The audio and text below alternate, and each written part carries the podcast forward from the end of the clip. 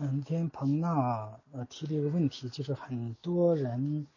呃会说美国现在是共和制而不是民主制，或者美国历史上不是民主制，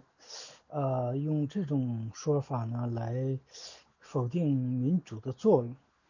呃因为大家呃现在都有个呃基本共识吧，美国是最理想的制度，而这个制度呢，很多认为。不是民主制或者民主在里边不起多大的作用，所以呢，以以此来否定民主啊这样一个价值观。呃，那么 实际上，呃，这个我我我本来想推后几天讲的，因为呃现在呃正在呃弄着一些别的东西，但是今天我看了一下，有一个许章润的一个在一个场合的演讲。谈我们人民的法权概念，那么当然他叫了两个嘉宾也是很牛逼的，一个是高全喜，另一个我忘了啊。呃，这个文章很长，我溜了一遍，我突然有一种感觉，就是他在讲我们人民的法权的概念的时候呢，讲了很多，讲的很全面，可能从法学专业上。但是如果从政治哲学上，从根本上来讲，我们人民这个概念所包含的宪政含义的话，它其实是模糊了这个东西，它没突出重点。所以呢，我今天突然有种冲动啊，也要讲一讲我们人民，也就是民主的一个最根本的一个理念，我们人民的概念。那平民没有办法，因为前段时间那个谁也讲过，呃，讲得很好，这个呃。我们在讲这个之前呢，我们总我总是，呃，我总是跟别人可能不太一样，就是在治学或者说在这个讲东西的时候，我我一般不愿意拿流苏的观点去，呃，说事儿，就是大家都认为这是很常规的。我觉得我们总有一种独特的方法去找出一些，呃，一些别人所可能看不到的东西。比如说我在讲两个自由的理念的时候。我是采用了文本对比的方式，就是用洛克的《政府论下》和卢梭的《契约论》去进行详细的文本啊解读和对比，找出这两种自由理念的细微差别。那么这个细微差别所蕴含的重大的影响，也就是说啊，从细微处入手，找出它的根本的东西。那么我们讲这个也是这样。我们讲在讲民主和宪政，或者民主和共和，或者民主和自由的时候，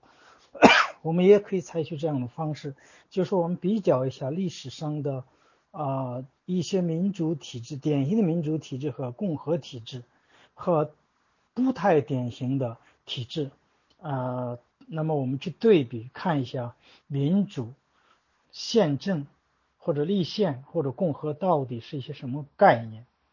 然后我们再从法理和概念上去找出，那么历史上对这个东西的一些权威论证，它的着眼点和它可能出现的问题，一直到当代，那么在这个领域里，大家是一种什么样，有什么趋势或有什么新的方向，我们找出我们应该啊在这个问题上的一个根本的一个东西来。而不是流俗的简单指导一个自由高于民主呀，自由是一个普世价值观呐，民主只是手段呐，这样泛泛的去讲。其实我觉着许张润先生的这个演讲也有一点流于空泛，就是他把人把这个人民分了五个呃层次，从自然人到公民，然后去论证这个东西。当然有它的这个全面性，但是它最根本的人民，我们人民最根本的。宪法含义啊，有点就模糊了，他就把把它变成一个基本的公民权利了。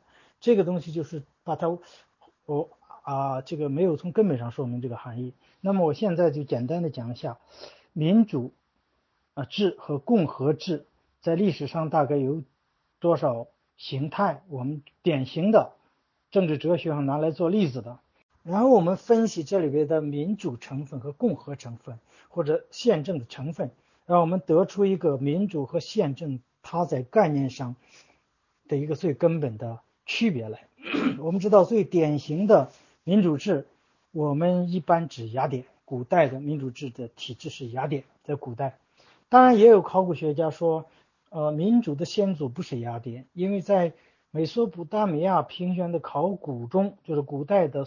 这个苏美尔文明中，那么有一些国家或城邦，那时候也有城邦，他们是民主制。那么我这里手头就有一本书，我没把它看完，它是说，它就叫民主的先祖，就是指的古代啊玛雅啊这个马里古国，注意这个马里不是非洲的。是那个啊，闪美特族的一个一个一个呃民族一个概念一个国家概念，他们其实是一种民主制，但是他那个民主制不是典型的我们现代讲意义上的民主，它其实更多的是一种哦怎么说呢？呃，我我我我不去分析这个东西。那么我们要典型的剖析的话，雅典是最典型的一种民主制。那么雅典的民主制体现在什么地方呢？雅典的民主制体现在，当然，在雅典之前还有一个呃比较典型的其实，就是斯巴达。斯巴达的立法比雅典的要早，至少啊那个斯巴达的立法比呃索伦的立法要早。呃，这个斯巴达和雅典是古代这个对比共和制和民主制对比的最明显的两个例子。那么斯巴达它的制度是典型的共和制，呃，注意这个共和的意思是什么呢？它其实有两个国王或两个执政，这两个为什么形成两个？可能是可能是两大家族或两个势力的平衡导致的。它有两个国王或者两个执政，它也有议会，它也有议会，呃，当然有呃有立法啊。呃，有这个立法，这个这个这个立法者比索伦要早。呃，那么斯巴达的这个国家是典型的共和制，但是典型的没有我们现代意义上讲自由和民主的体制，因为它纯粹是军事贵族的这样一个体制。当然，它所有的公民啊范围是也是很广。呃，当然，所有广是仅限于呃多利安人。啊，他们这个，他们这个征服者这个群体的啊人，当然在斯巴达的城邦中有大量的自由民和奴隶，呃，特别是奴隶特别多。呃，斯巴达为什么建成这样一个军事军事共和国？是因为它必须必须能够通过这样一个强有力的这样一种制度来。征服或者来统治他这个国内被他征服的民族和啊他们的奴隶，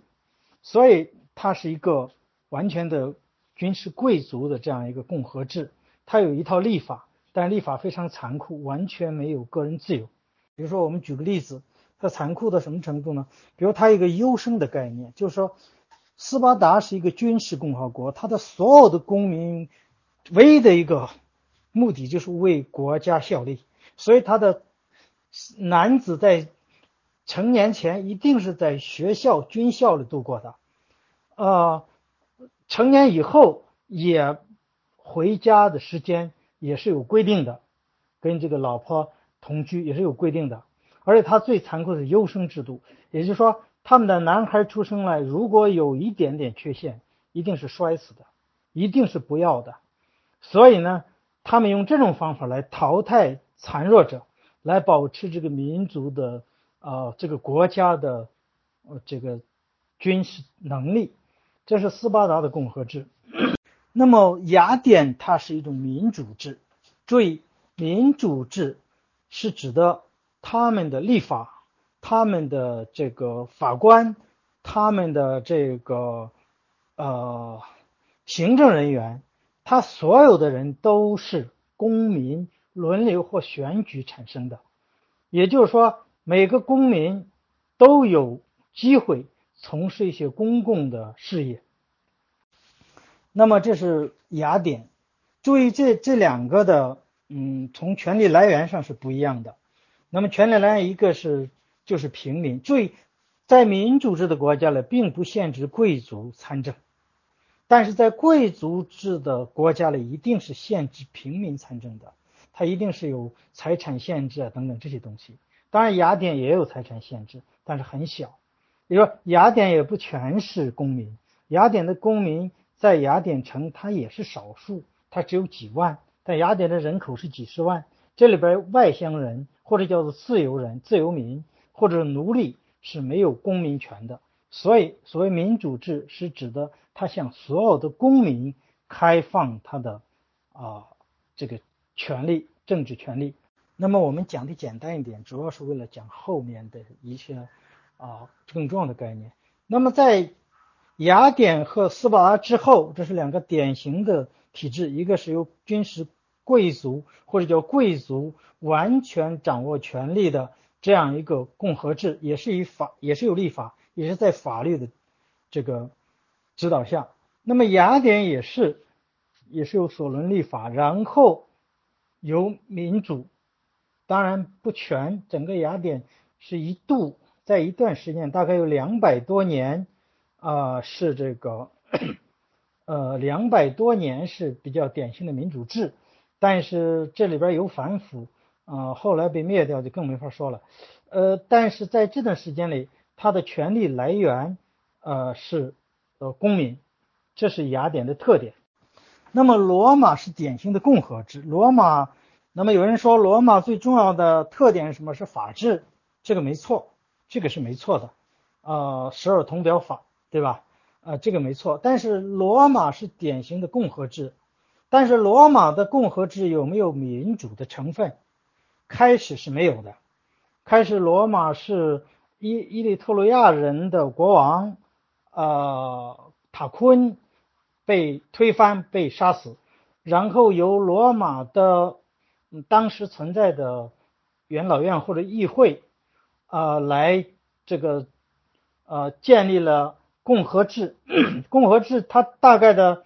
呃意思就是由这些贵族组成的元老院来统治，那么他们会推举执政，啊，来进行这种日常的呃主要是军事上的管理，因为既要抵御外来的侵略，又要扩张，呃。罗马的这个注意点，那么现在美国的这种总统选举法是啊，是这个选举人制度，对吧？有人说这从什么地方来的呀？我可能我不一定准确，我自己的一种看法是从罗马的百人团来的。罗马开始的统治是靠百人团的这种选举，看成是民主，对吧？是选举，其实它不，呃，我待会儿讲什么叫民主，什么不叫民主，我待会儿再讲。那么，罗马的开始的百人团是这样的：它由元老院和骑士组成的贵族，呃，它是有呃有这个呃以及一些呃有产阶级，我是说有产阶级吧，也算是贵族，他们是呃组成了可能啊九十八个百人团，而总共有一百八十九还是一百九八，我忘了个百人团，而。占人口一半以上的平民，他也有参政权。他们的百人团只有五个，而且他的投票顺序是从前往后投。先元老院的这个啊八个百人团投，哦哦呃是是八个，然后是后边是九个，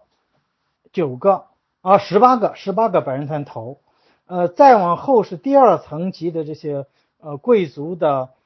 呃。八十个百人团投，如果这个议案超过了半数，比如超过了法定数，后边就不用投了。也就是说，平民的代表基本上没有资格投票，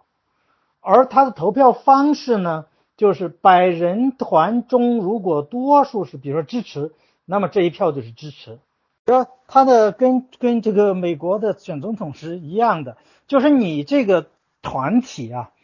其实他他是代表一种。啊，一个一个，就是你这里边只要多数，多数是一个什么结果，你整个就都是什么结果，它是这样的。所以我我怀疑这个美国的这个总统间接选举这个投票人制度是从罗马的百人团制来的。但是这一点这不是我说的重点，不是我说的 key point，我说的重点是，罗马的平民名义上也有参选参政的权利，但是按照这个制度设计。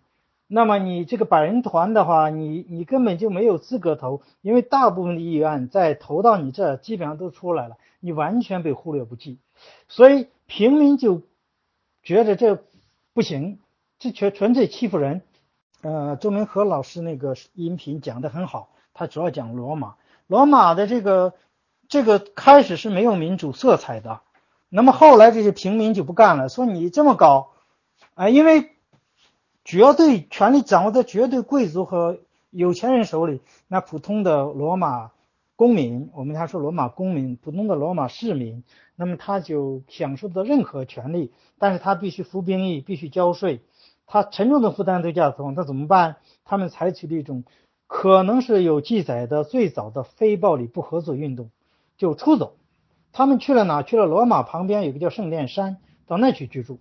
我不跟你玩了吧？我不在这住好不好？我不在这住，你怎么收我的税？你怎么让我去当兵，对吧？你你总那个时代还还不像我们那个呃不，你不能去抓壮丁到，对吧？人家不在城里嘛，不在罗马城嘛，对吧？所以呃这样的话呢，这些贵族和有产者呢发现玩不转，因为你离了这些大量的平民，既没有消费，又没有税收，又没有兵源，不得已做出让步，就是把他们请回来。请回来采取措施的时候，在这个元老院外再建一个公民大会，就公民大议会。这个是由这个平民啊，主要是平民组成的。它主要起什么作用呢？重大的决策由他们来拍板定，就是有一个法律要通过，那必须这方说哦哦同意，还是啊不同意？呃，用这种方式，它是一种。啊，也是用直接直接的一种投票来决定呃这个法律通过不通过，这是一个。第二个呢，在选举制度上，除了百人团，又加了五百人团啊，加了很多这个，因为每一个部落它其实就是一个类似于军事组织嘛，那么他又加了这个，他的投票制度发生了改变。另外最最重要的是加了一个保民官的职职务。这个保民官是由平民选举的，或者说你不是平民，后来不是平民，没办法，没事儿。这个周老师也讲过，就是你沾上平民的光，你爹是你认个干爹，总之你以平民的名义来统治。而这个保民官权力很大，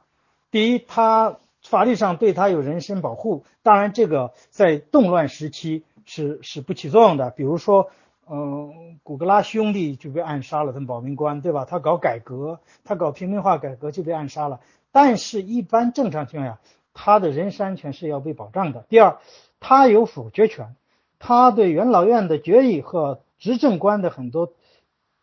呃决议，他是有否决权的。呃，第三，他有监督权，他是代表人民、代表平民来监督元老院和执政官的。所以，保民官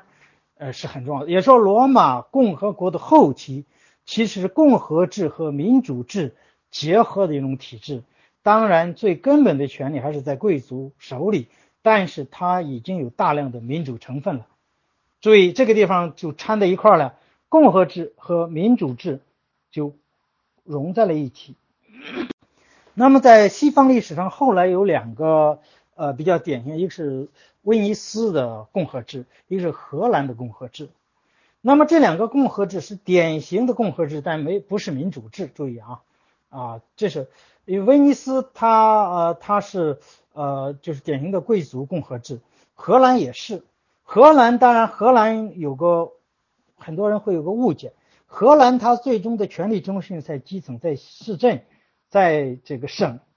啊，省议会的权力是大于全国议会的，呃，所以，它一直没有统一成一个啊，尼德兰共和国一直没有一个呃，它有公共大议会。有，但是，呃，他必须征得省议会的同意，他的组成是由省议会推荐的人，呃，而且他真正的权力来源是来自于市镇，而这个市镇是直接，呃，这个就是市镇是市镇是自治的，但是市镇并不是像美国后来的，呃，那些那些市镇一样，它是民主管理，不是这样的，它是由贵族来管理的，由。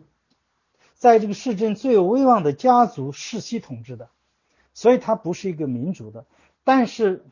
呃，荷兰这个共和国的产生或尼德兰共和国的产生，它原因是什么？它基于反抗西班牙国王腓力二世啊的的统治。他为什么反抗？是因为反抗西班牙的宗教裁判所对不同宗教信仰的迫害。注意这一点，荷兰共和国的产生完全是宗教原因，是因为新教加尔文教徒或者其他教徒不能忍受天主教的迫害。那么，当尼德兰建立共和国，呃，通过起义，呃，沉默者威廉的起义，呃，带领的起义脱离了。西班牙的统治建立了尼德兰共和国以后，呃，那么他们的加尔文正统也想建立一种政教合一，但是没有被呃这个议会或者说呃大家允许，因为它本身就是反抗这种啊这种东西，所以它不是政教合一的。威尼斯也不是政教合一的。注意，这个好多人会逃到荷兰去。注意啊，好多胡格诺派的人或者其他的新教徒被迫害，都要逃到荷兰。比如洛克也去荷兰待过一段时间，啊，等等都是这样的。那么这里就遇到一个非常重要的问题，就荷兰共和国在反叛威呃呃菲利二世的时候，它的合法性来源在哪？它的合法性来源在哪？所以呢，那么威廉他引用了君权神授的观点说。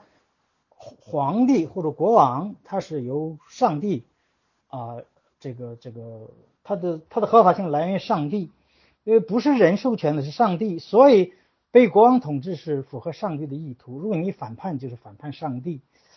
那么尼德兰共和国的人，你嗯开始说啊，虽然腓力二世是好的，他是上帝任命的，他是上帝这个啊拣选的王，但是他的执政官。啊，背离了他的他的他的意图，进行了残暴的专制统治，但这个理由站不住脚，这个理由不能长久，所以荷兰那个时代，人们就开始提出了很多政治哲学的主张，就是权力的来源问题，那么就提出了人民这个概念，我们的权利来源于人民，那么这个概念提出其实比卢梭、比洛克都要早。那么这就提出一个权力的来源问题。我们先放下这个东西不说，我们再说一些英国的宪政体制。英国早期是没有民主的，但是是有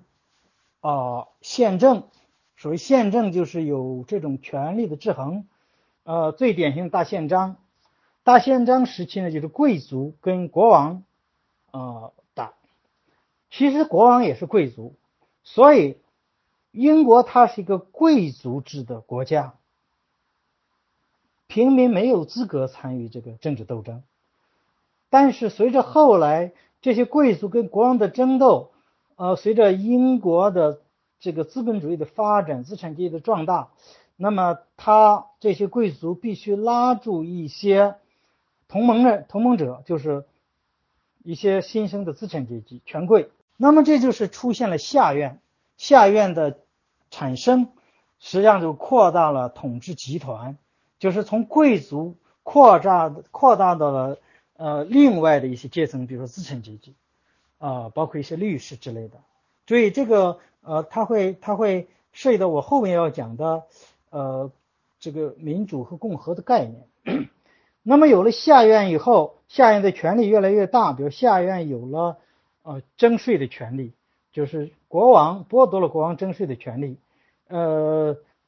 这样的话，那么国王现在不仅仅受他本身他同一个阶层的贵族的制约，他还受到一部分平民的制约啊。其实这就有一点点民主的成分了。注意，这个人民的概念是在扩大的。那么到了 到了这个一六四零年左右。呃，这个时候呢，呃，这个这个英国的这个由于这个他的下院的权力越来越大，那么国王呢就觉得下院其实碍手碍脚，或者说议会这个时候贵族院和呃这这个下院其实下院的呃这个实力或者他的权力开始慢慢超过了贵族院，而下院主要。是由贵族和平民组成，当然也有贵族，也有平民。所以这个时候呢，那么下院的权力最重要的体现在两个方面，一个是法律的通过，第二个是税收的批准。那么没有下院的同意是不能征税的。这个时候，不管是詹姆斯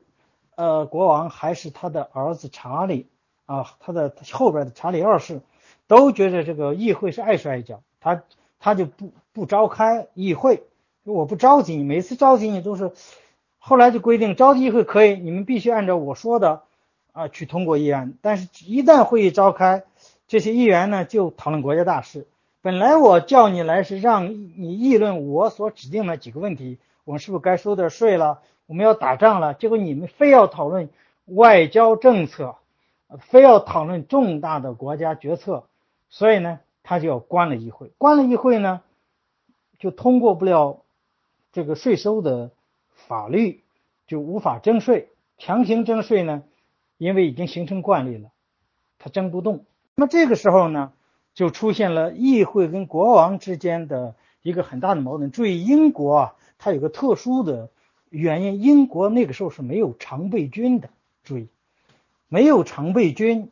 因为它是个海洋国，这个岛国，它面临的这个呃侵略或者什么，它会轻一点，所以他们不倾向于啊养常备军啊。如果打仗就花钱雇雇雇人，你知道吧？雇佣军。其实美国建国初期也是没有常备军的，因为他们特别讨厌常备军，因为常备军是这个是是这个专制的一个来源。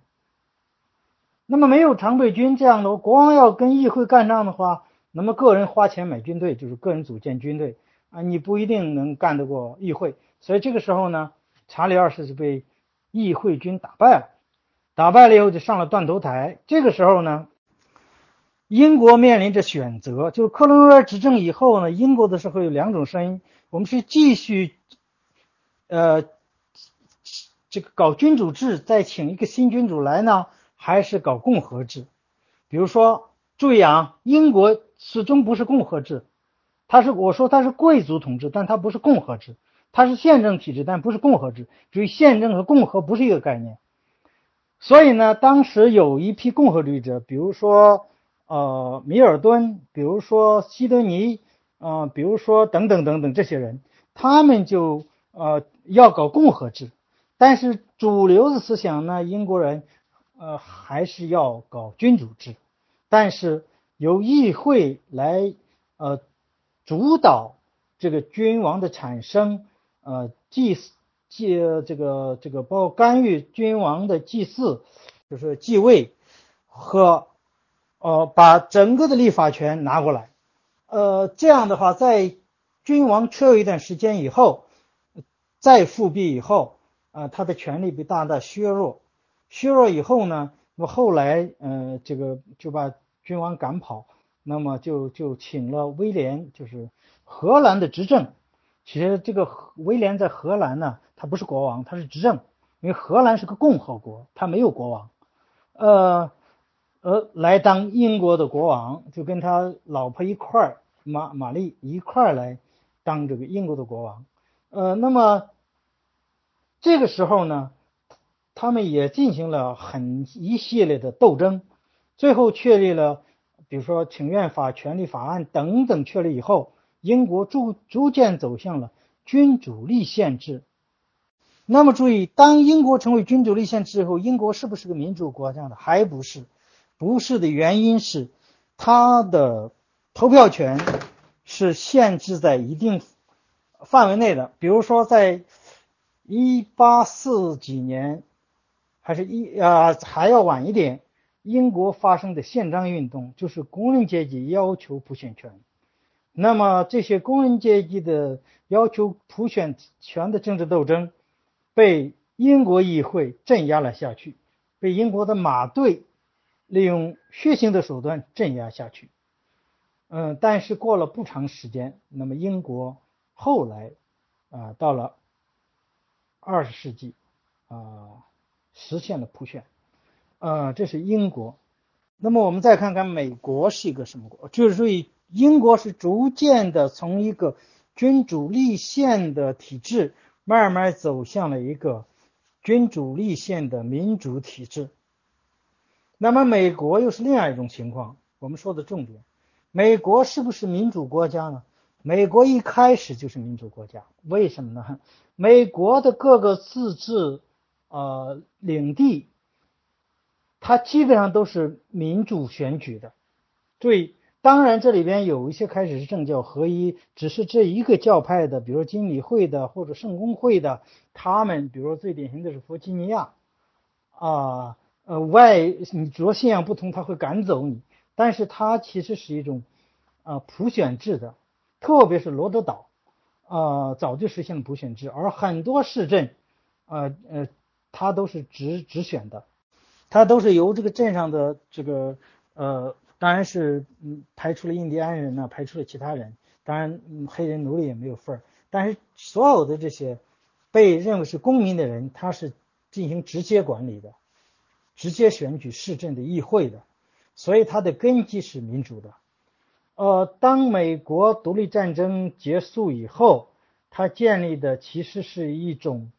呃联邦制的呃这个，对我们联邦制这个概念一会儿我们要讲，因为它涉及到权力的啊分配问题。联邦制的这样一种，其实是开始是以州权为主的，呃这样一种呃联邦。那么这个州呢，它是有这个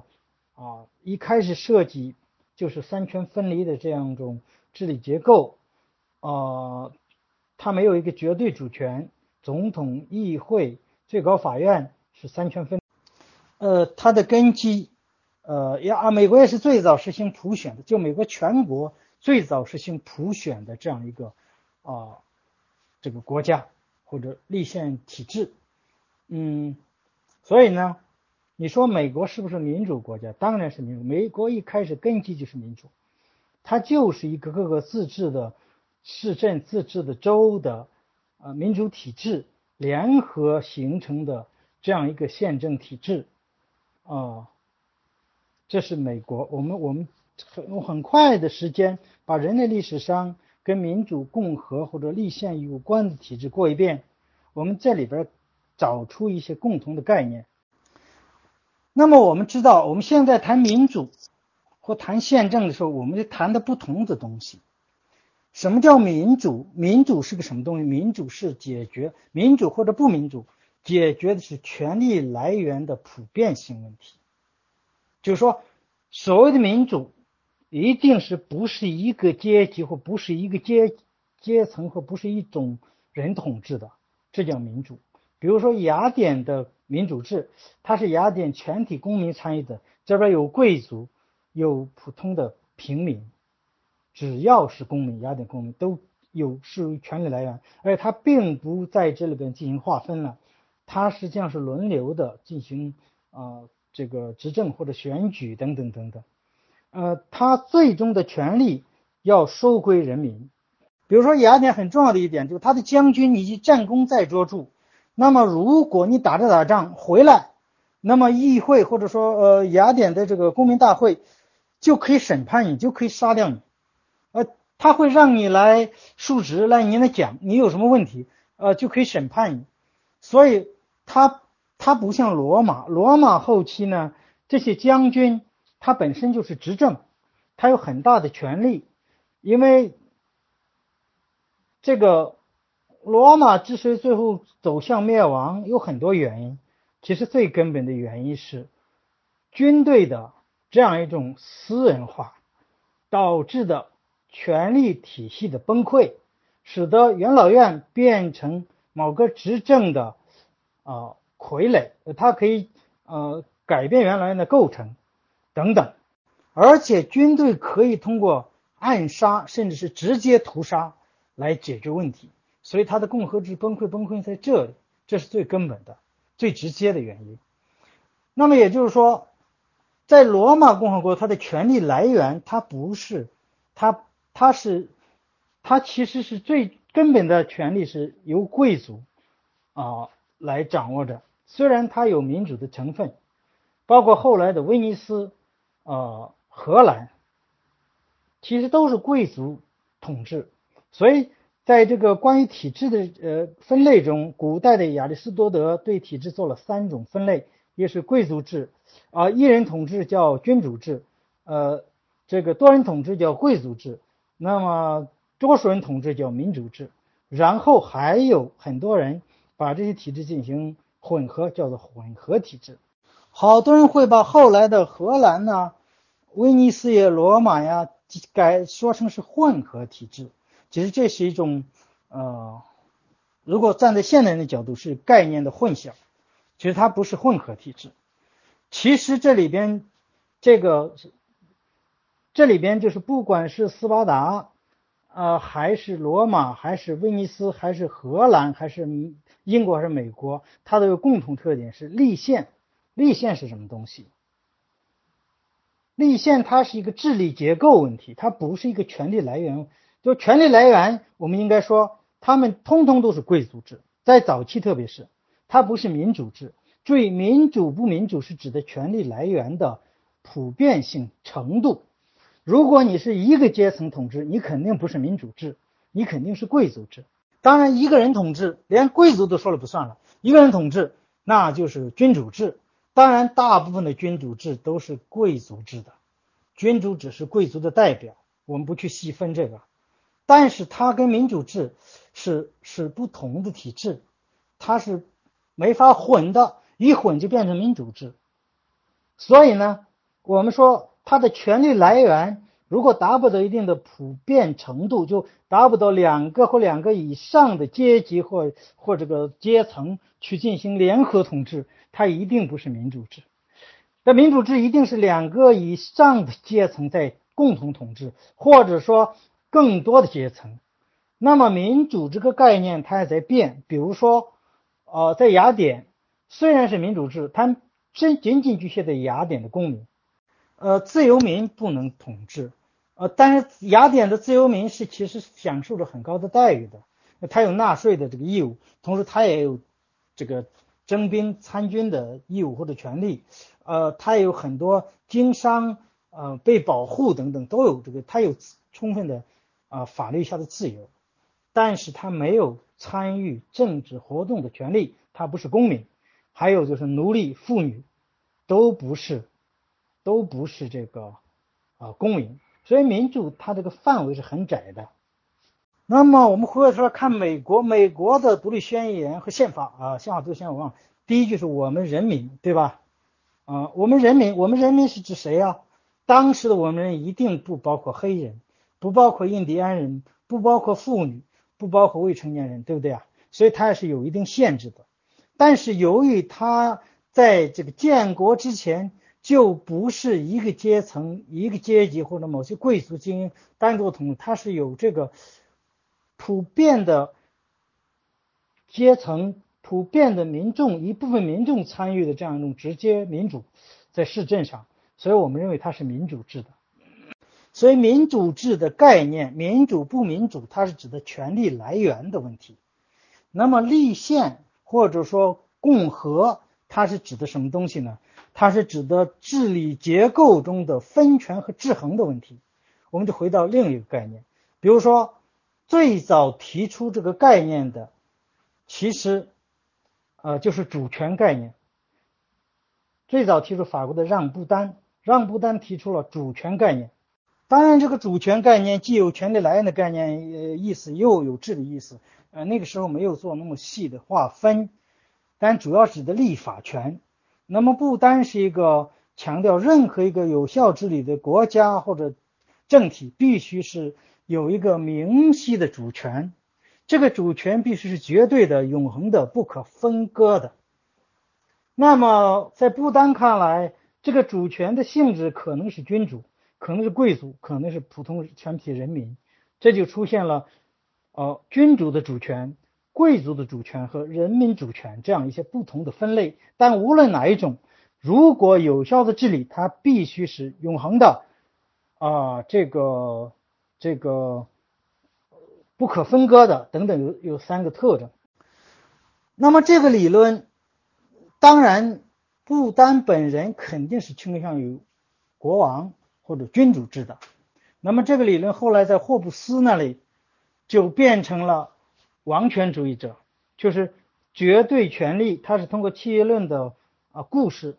讲给大家听：你要安全，你就要把权力绝对交给君王。但是注意这个地方，这个地方霍布斯对权力来源和权力的行使做了区分。权力来源一定是每一个个人、人民，人民授权，人民把权签订契约让渡给君王，然后君王的权利是绝对的。不可啊剥夺的，呃，也不可分割的，这是霍布斯。当然，在历史上，呃，强调君权的神授、君权的神圣不可侵犯，甚至把君权比作父权的，是另一个人——菲尔莫。菲尔莫博士是洛克重点批判的人。洛克的《政府论上》就是专门批判菲尔莫的，反驳菲尔莫的。但是洛克没有反驳霍布斯，这是基于霍布斯。把王权的来源世俗化。他说，王权的来源是来源于人民，人民自由让渡给你，你有王。他的权力的来源是人民，注意这一点。所以我们认为霍布斯是自由主义者，他不是王权，他也是王权主义者，但他他不是一个，呃，所以洛克没有批判他，批判的是费尔莫。那么，注意。把不丹让不丹的主权概念接过来，把它变成人民主权的是卢梭。卢梭彻底解决了权力来源问题，权力来源什么？来源于人民，这一点没有任何可以呃犹豫，没有任何可以让步，没有任何可以啊这个分割的。人民意志是权力的根本来源，注意这一点，这个是意义非常也是非常深远的。但是他跟洛克的区别，如果洛克也是强调政府的权利、议会的权利来源于人民，但是洛克的人民是一个个的人，还是活生的人，那么这一个活生的人，随时大家商量商量可以收回去，还是一个一个个人，他保护的是具体的权利。但是洛克，呃，这个这个卢梭特别强调了权利的合法性来源的唯一性，那就是人民。但是卢梭犯了一个非常重要的错误。他把权力的来源和权力的形式混为一谈，人民主权是没有错的，作为权力的最根本的来源，人民是没有错的，振而发聩，放之四海皆皆准，而且直到现在他也没有过时。但是人民的权利的根本来源不等于人民亲自去执政，也不等于亲自去实施，啊，不等于人民在实施过程中的权利也是绝对的。这就涉及到另外一个问题，就是不单讲的这个主权作为治理权利，作为治权，它是不是绝对的？我们就引入另一个概念，叫共和的概念，其实不恰当，应该叫共而不和，或者说采用一种政治上概念叫对抗性权力体系。注意，所有的立宪体制都是强调。两个以上的权力主体去互相制约，用权力制约权力，这叫立宪。立宪的最根本的含义就是建立一种权力制衡的架构，进行对权力进行分割。所以，他否定了绝对的主权的概念，在治理结构上是要否定掉绝对权力的，所以就没有一个主权概念。比如说，最典型美国，美国的三权分离，议会、总统和最高法院的法官、大法官，他们是三权分离的。你说谁的权力更大？不好说。那么在现实中，肯定是总统的权力可能相对更大一点。这是美国三权分离走到今天，可能存在，可能出危险，可能就出在总统的权力很很容易，很容易凌驾于。其他两个权利之上，但是美国有一个很根本的权利，我们人民，这是权力的最终来源。这就是布鲁斯·阿克曼讲的宪政的最根本的合法性来源，来源于我们人民。也就是布鲁斯·阿克曼把这个政治划分成两种形态：一种普通政治形态，一个是宪法政治。那么他强调，作为一个公民。在日常状态下，应该享受作为自然人的权利。自然权利就是消极自由，对吧？我天生有生而自由，所以政府要保护我的人身权、财产权，我参我的一切其他的类似于消极权的东西。但是你要注意，这些自然人他不仅仅是自然，他还是公民。公民其实他行使的什么权利？宪法权利。我们人民，公民作为我们人民来共同行使宪法权利。这就是到了危机时刻的时候，人民必须站出来。那么，这就是对美国的法律传统和美丽美国的宪政体制的解释，是有两种解释：一种是随时去追溯开国先贤的原意，就这个立法我们怎么解释它？我们要去猜测当时立法者是怎么想的，把这个往回看做一个根本的诉求。但是布鲁斯阿克曼认为不是，美国的宪法体制是经历过三次重大的改变，一次是建国，一次是这个重重建，一次是罗斯福新政。那么这个时候出来承担对宪法进行最终决定的是谁？是民意，是人民。也就是说，宪法的最根本的来源是人民民意。这一点，注意，共和主义的这个观点，当代共跟跟古典自由主义是不同的。我在讲哈耶克的时候，哈耶克他是非常轻视宪法的，他认为宪法实际上是一个公法，是可有可无的。那么，自由世界的法律应该是靠普通法、靠刑法和民法来维持，而刑法和民法的来源是什么？是传统。是自生自发形成的这样个历史传统，而历史传统这一点，在英国的宪政史上、解释史上，就是科克。科克对这个，呃，他创造了一个英国古典宪法的神话。他认为英国的普通法中暗含着宪法精神，也大宪章或者大宪章以前的那种精神，所以这是英国的宪法精神。其实英国有宪法吗？没有。英国有宪法精神吗？这个大可生疑，这些东西都是后来的律师解释出来的。通过普通法的解释，我们知道普通法是一点一点改变的，随着形势的变化。比如说，最早的普通法有什么水判呢、火判呢？就你有罪没罪，我绑架扔到水里，沉下去就是有罪，漂上来就是无罪，不然或或者反过来，沉下去就是无罪，漂上来就有罪。或者你你你烧烧红的炭，你往跑一圈。烫不伤你就是无罪，这胡扯嘛！这是普通法最早有些条款，后来都更改了。所以我在对哈克批判中，哈克只注重了传统地方，没有注重这个普通法的大量的更新。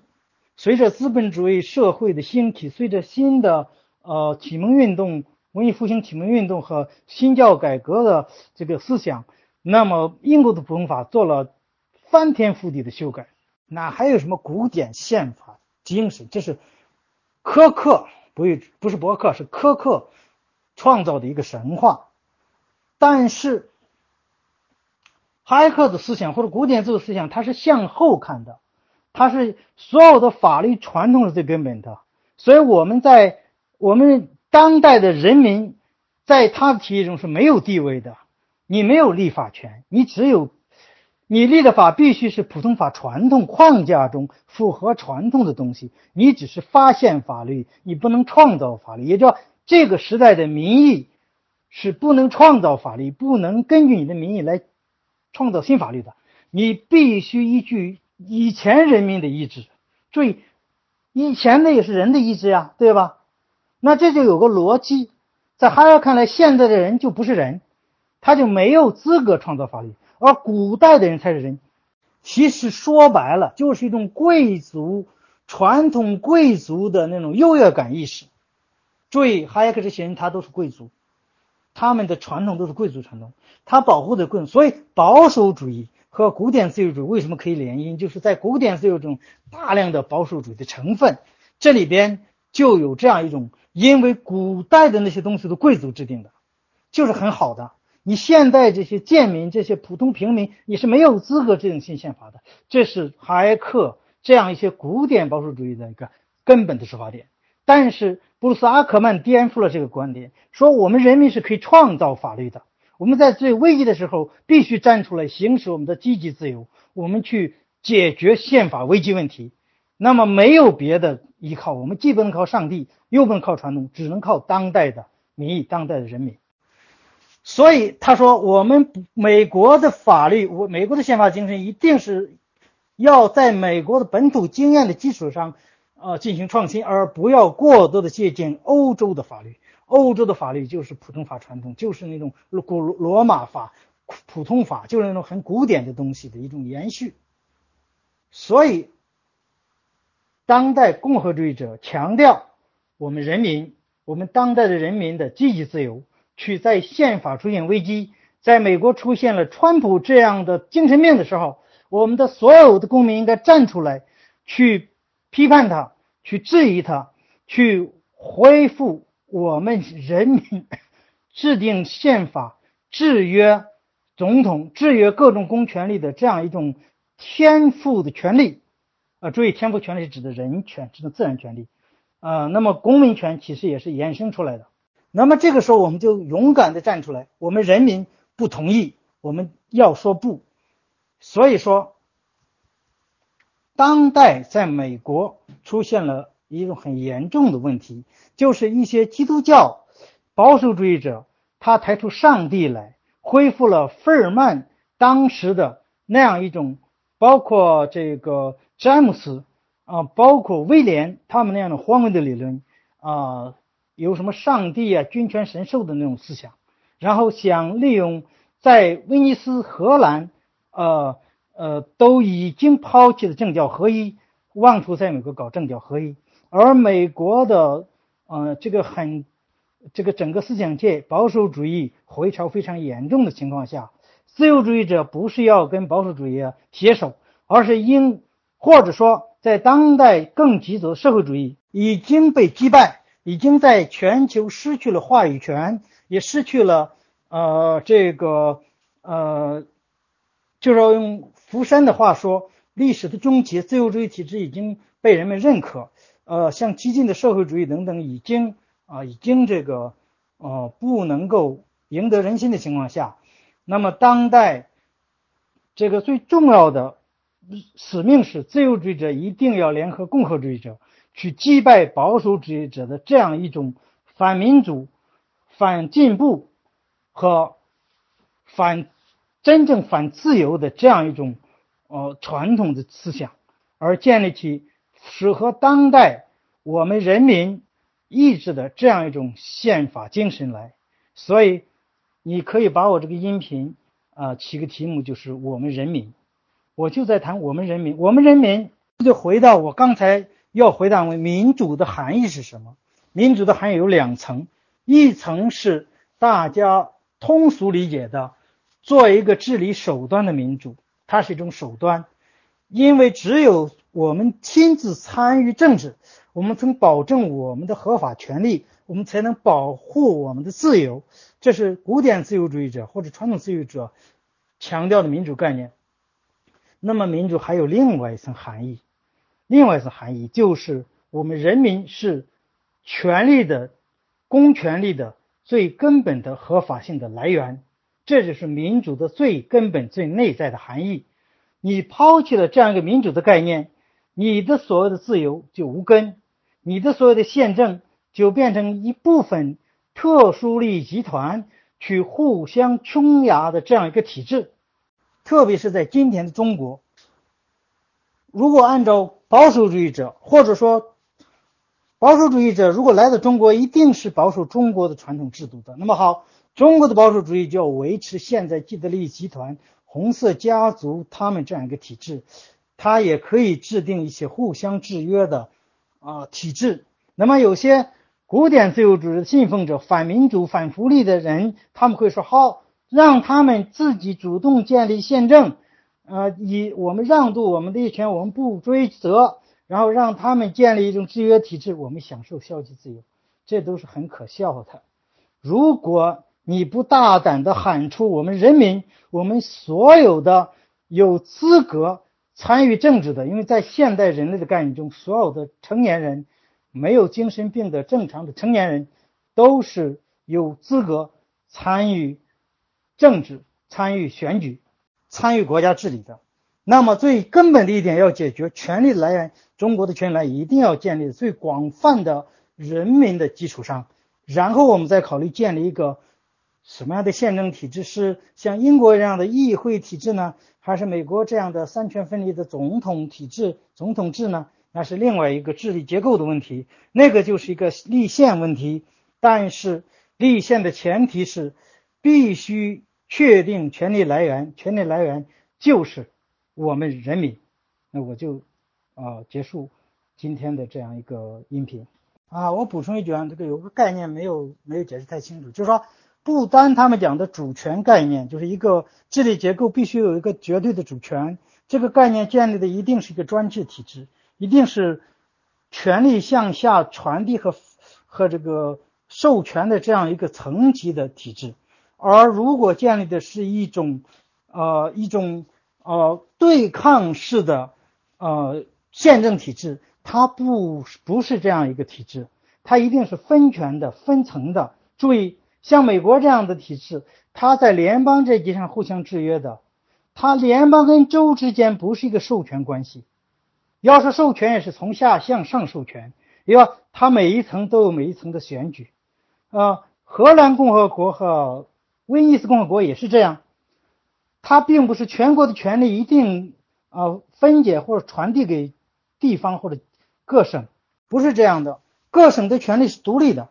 各市镇也是独立的，他们之间上下级没有上下级关系，这是一个对抗式的宪政体制，就是说共而不和的体制。这样一个立宪体制一定是一个互相制约，而不是层层授权的这样一个体制。它每一层也是互相制约的，但是如果有一个绝对主权，它一定是专制体制，一定是分层向下授权的，这样上一级一定要是指挥下级的体制。所以这要补充一点，这个这个主权让步单的主权概念中暗含的意意义就是一种专制，不管是君主主权。呃，贵族主权还是人民主权，它都是专制体制。注意这一点，我们就引出了卢梭的人民主权，为什么很容易导致一种多数暴政，很容易变成一种法西斯专制呢？就是因为它没有，它没有在治理层进行啊分解，没有进行制衡，没有进行分层。这个分层，我是指的各层之间不是权力的一个授权，而是权力的一种独立或者制约。所以呢？这就是人民这个概念很容易被利用的原因，就是如果你让主权主义者利用了人民这个概念，变成人民主权，而且人民主权它不是最后的授权，不是最后的法法的来源，而是最后治理结构中的人民主权，那可能就麻烦了。所以说，这里有个概念必须讲清楚：主权概念在做治权的时候。如果一个治理结构有一个主权概念，一定是专制体制，而治理结构的呃这个理想状态，它是一个对抗性的制衡的体制，它是共而不和的体制，这样才会真正的建立一个立宪的共和国。